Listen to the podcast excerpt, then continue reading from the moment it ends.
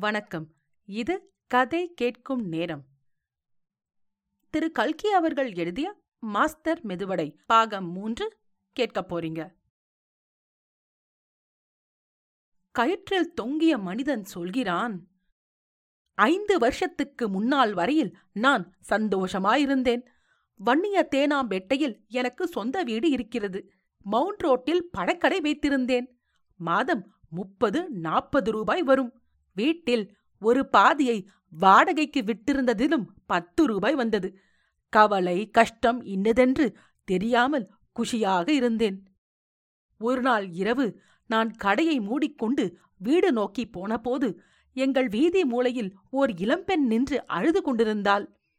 அவளிடம் நெருங்கி ஏனம்மா அழுகிறாய்? என்று கேட்டேன். அவள் தானும் இன்னும் நாலைந்து ஸ்திரீகளும் ஒரு தனி வீட்டில் குடியிருந்ததாகவும் போலீஸ்காரர்கள் எல்லோரையும் அன்று விரட்டிவிட்டதாகவும் அந்த ஸ்திரீகளை தனக்கு பிடிக்காதபடியால் அவர்களோடு போகாமல் பின்தங்கியதாகவும் சொன்னாள். பத்திரிகையில் இது சம்பந்தமான சில விவரங்களை நான் படித்திருந்தேன். புதிய போலீஸ் சட்டம் அமலுக்கு வந்திருப்பதாயும் அதன்படி சென்னை பட்டணத்தில் துன்மார்க்கத்தை தொழிலாக கொண்ட ஸ்திரீகள் எல்லோரும் அந்தந்த விடுதிகளிலிருந்து விரட்டப்படுவதாகவும் பத்திரிகையில் போட்டிருந்தார்கள். இந்த சட்டத்தினால் எத்தனையோ பெண்கள் அனாதைகளாக தெருவில் நிற்க நேரிடுமென்றும் அவர்களை ஆதரிக்க பண உதவி செய்ய வேண்டுமென்றும் சில புண்ணியவதிகளும் புண்ணியவான்களும் பத்திரிகையில் விண்ணப்பம் செய்திருந்ததையும் படித்திருந்தேன். இதனாலெல்லாம் ஏற்கனவே கலக்கமுற்றிருந்த எனக்கு திக்கற்ற தெருவில் நின்ற அந்த பெண்ணை பார்த்ததும் இவளையே நாம் ஆதரிக்கக் கூடாது என்று தோன்றிற்று. அதன் பலன்தான் இப்போது என்னை இந்த காரியம் செய்ய தூண்டிற்று. சரி வீட்டுக்கு அழைத்துப் போனாய். அப்புறம் என்ன நடந்தது? அப்புறம் என்ன?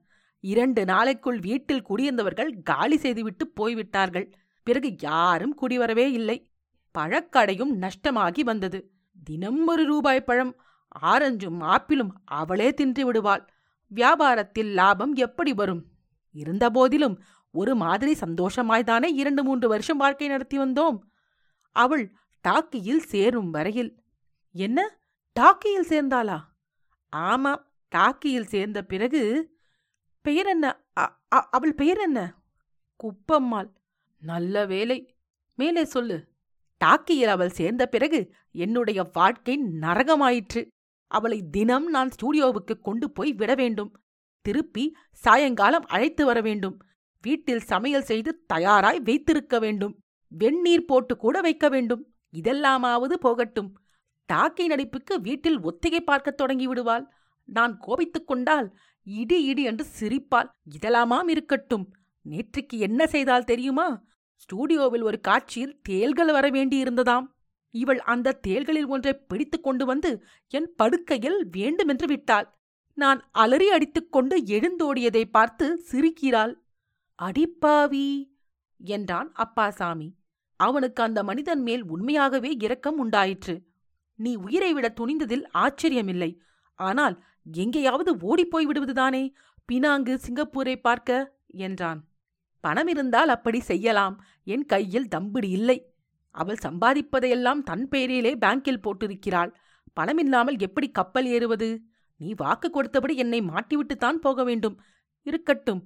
ஆனால் நீ எதற்காக வந்தாய்? என் மாதிரி காரணந்தானோ? இல்லவே இல்லை. என்று அப்பாசாமி அழுத்தமாய் சொன்னான். அதற்கு நேர் விரோதமான காரணம் ஒரு பெண்ணின் மீது நான் காதல் கொண்டேன். அவளை பிரிந்து என்னால் வாழ முடியாது. அவள் இணங்க மாட்டாள் என்றுதான் உயிர் மேல் வெறுப்பு வந்தது. அந்த பெண் யாரோ? அவளும் ஒரு டாக்கி ஸ்டார் தான். ஆனால் அவள் பெயர் என்னவோ? நாம் தான் இருவரும் சாகப் போகிறோமே சொன்னால் மோசம் என்ன? அவள் பெயர் மிஸ் ஹம்சா.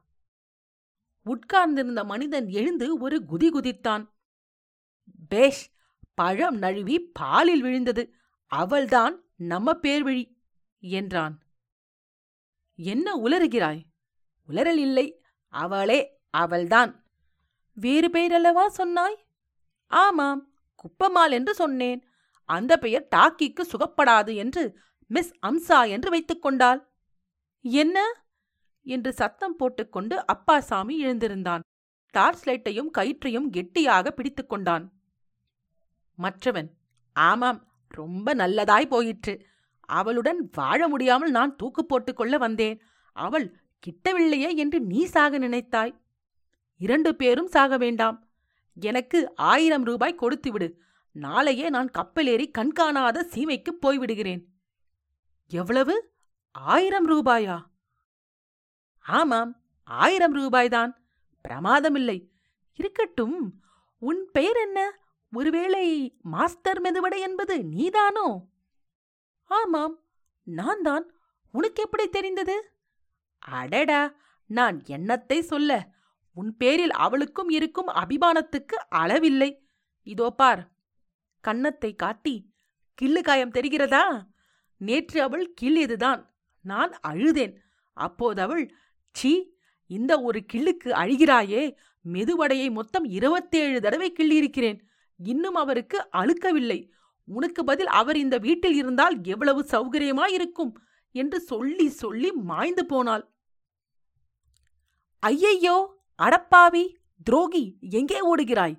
ஐயோ கயிற்றை கூட கொடுக்காமல் போகிறாயே. என் கயிற்றையும் அறத்து விட்டாயே. என்ன செய்வேன்? ஏ மெதுவடை நில்லு நில்லு. இதற்குள் ஒரே ஓட்டமாய் ஓடி வெளிவாசற்படி வரையில் சென்றுவிட்ட மாஸ்டர் மெதுவடை அங்கே நின்று திரும்பி பார்த்து அதெல்லாம் பலிக்காதப்பனே நேரே வீட்டுக்குப் போய் சேர். இதோ போலீஸ் ஸ்டேஷனில் உன்னை பற்றி எழுதி வைக்கப் போகிறேன். நீ பாட்டுக்கு செத்துப் போய்விட்டால் அப்புறம் என்கதி என்னாவது? மெதுவாக அவளை என் கழுத்தில் கட்டிவிடலாம் என்று பார்க்கிறாயோ? என்று சொல்லிவிட்டு இரண்டே தாண்டலில் வீதியை அடைந்து ஓடினான். கதை முடிந்தது. இந்த கதையை படம் எடுத்து விடலாம் என்று நினைக்கும் டாக்கி முதலாளிகளுக்கு மட்டும் ஒரு வார்த்தை சொல்லி முடிக்கிறேன். என்னுடைய அனுமதி இல்லாமல் இதை படம் பிடிப்பவர்கள் கட்டாயம் நஷ்டத்திற்குள் ஆவார்கள். அவர்களில் யாராவது மாஸ்டர் மெதுவடை என்ற சமூக படம் பிடிக்கத் தொடங்குவார்களானால் அவர்கள் அதை முடிப்பதற்குள் மிஸ்டர் ஆமவடை என்ற படம் வெளிவந்து விடுவது நிச்சயம். மாஸ்டர் மெதுவடை. இறுதி பாகம் கேட்டதற்கு நன்றி. கதை கேட்கும் நேரம் பிடித்திருந்தால் ரேட்டிங் மற்றும் ரெவ்யூ கொடுக்க மறவாதீர்கள்.